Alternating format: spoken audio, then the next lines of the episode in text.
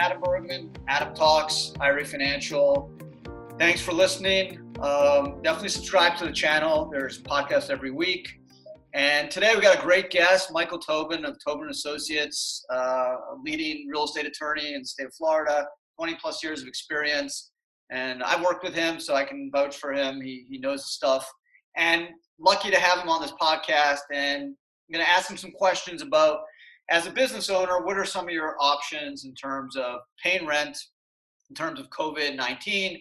Uh, we're going to go through a bunch of scenarios. Number one, a restaurant or bar that's closed during COVID. Uh, what are your options as a business owner uh, versus a virtual business, such as a consulting firm that can work at home and you have some options in terms of paying your rent? What should you be thinking about and talking to your landlord? So, Michael, welcome. Thanks for um, for you know joining the show.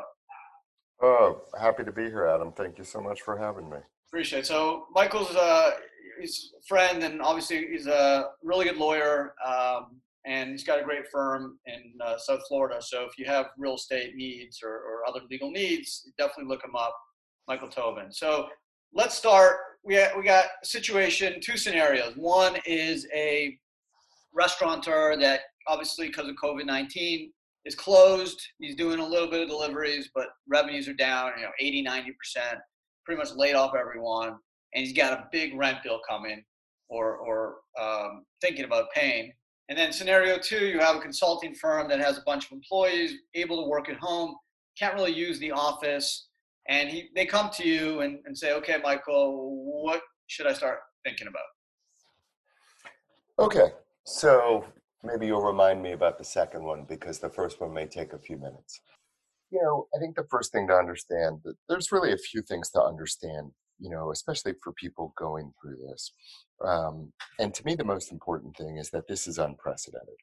Um, you know, the law, real property, uh, landlords, lenders, tenants, they like to look at precedent. You know, that's really what guides us in the law. That's what guides us in markets. We're talking about something that's completely unprecedented, that's never happened, or at least not in 100 years, and we didn't have market forces like this then.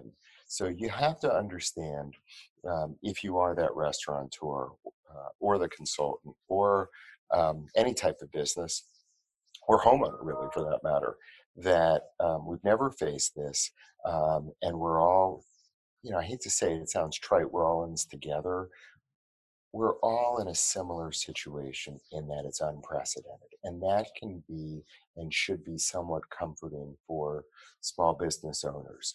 Um, you know, whatever level you are, sophistication, income, no one's really seen this.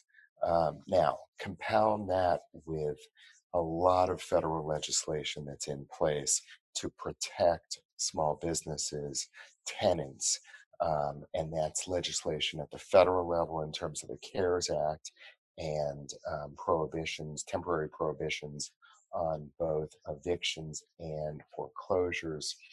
Couple that with the state laws, you're not going to really need to be concerned for the short term about being evicted.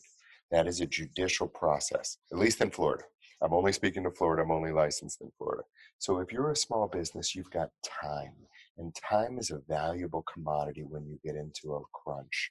It gives you time to think, time to reassess, time to plan, time to strategize.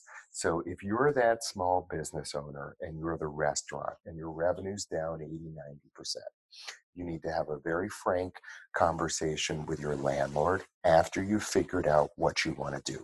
Do you want to stay, first and foremost? If you do, then you go right to your landlord. You say, Look, I just don't have the revenue. The landlords know what's going on, and you work something out. Now, it may take a while to work it out, and I'd advise you to get representation of some sort, um, but you'll be able to work it out.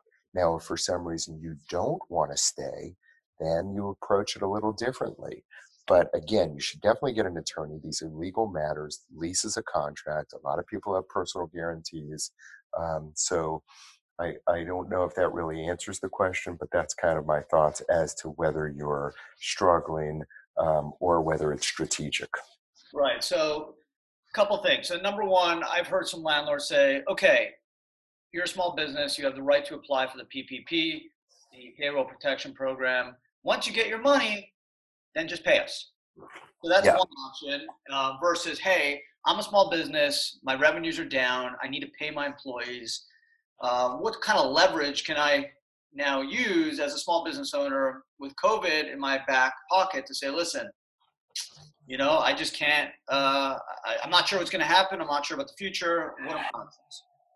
Okay, so let's go to the strategic um, tenant who, you know, has limited capital and wants to use the capital um, towards keeping employees and other things and just doesn't have sufficient cash flow.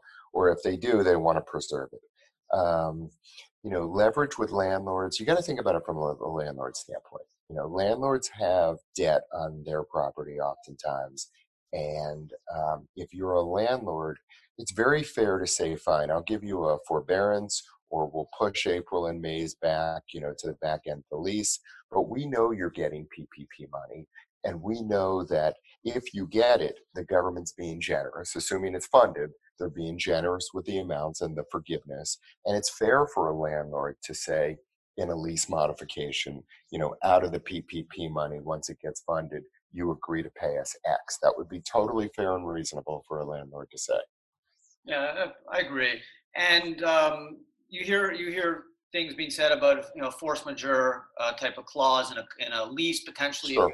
one where you can argue potentially that the COVID nineteen uh, you know can satisfy that clause.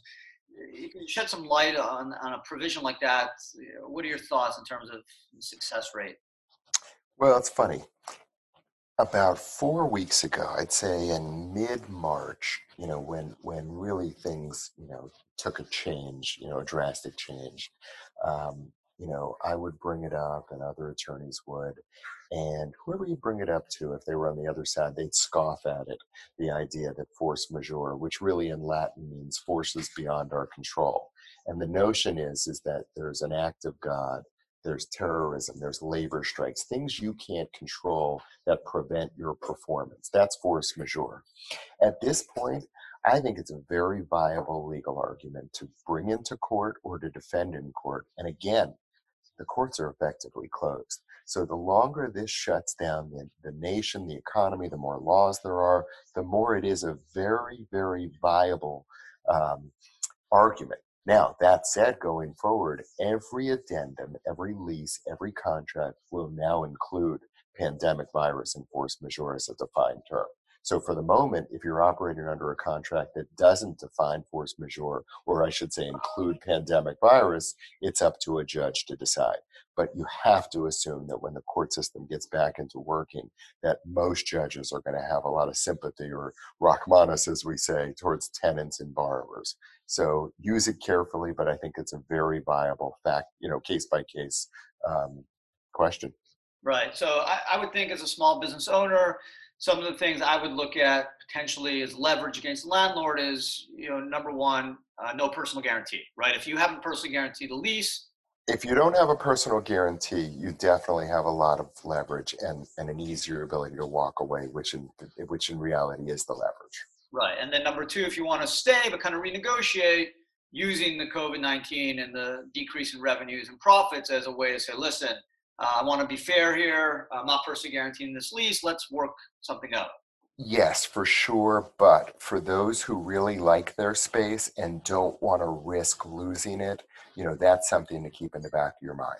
The, the markets will definitely soften. There won't be nearly as many tenants looking for space that behooves an existing tenant and gives them leverage. But sometimes you, you want to be careful to not overplay your hand. Gotcha. So right now, basically, is sit tight, see what shakes out with the pandemic. Pandemic. Hopefully, there's some light at the end of the tunnel. If you and communicate, communicate with your landlord. Right. That's very important. Don't just not pay the rent. Tell them why you're not paying the rent. Give them a basis, even if it's a little bit of an exaggeration. Be be assertive and proactive because they're going to go after the low hanging fruit and they're going to have a lot to deal with. If you're acting in good faith, that'll go a long way. Gotcha. Okay. Well, I really appreciate the time, Michael. Um, thanks so much. Maybe we'll, we'll be lucky to get you on again, and once uh, some different perspectives on uh, you know real estate law and COVID nineteen. But stay safe, stay healthy. Really appreciate it. Uh, it's Adam Bergman. Adam talks. Uh, thanks for listening. It's a weekly podcast. Definitely subscribe. Thanks again. Be safe and healthy. And until next time.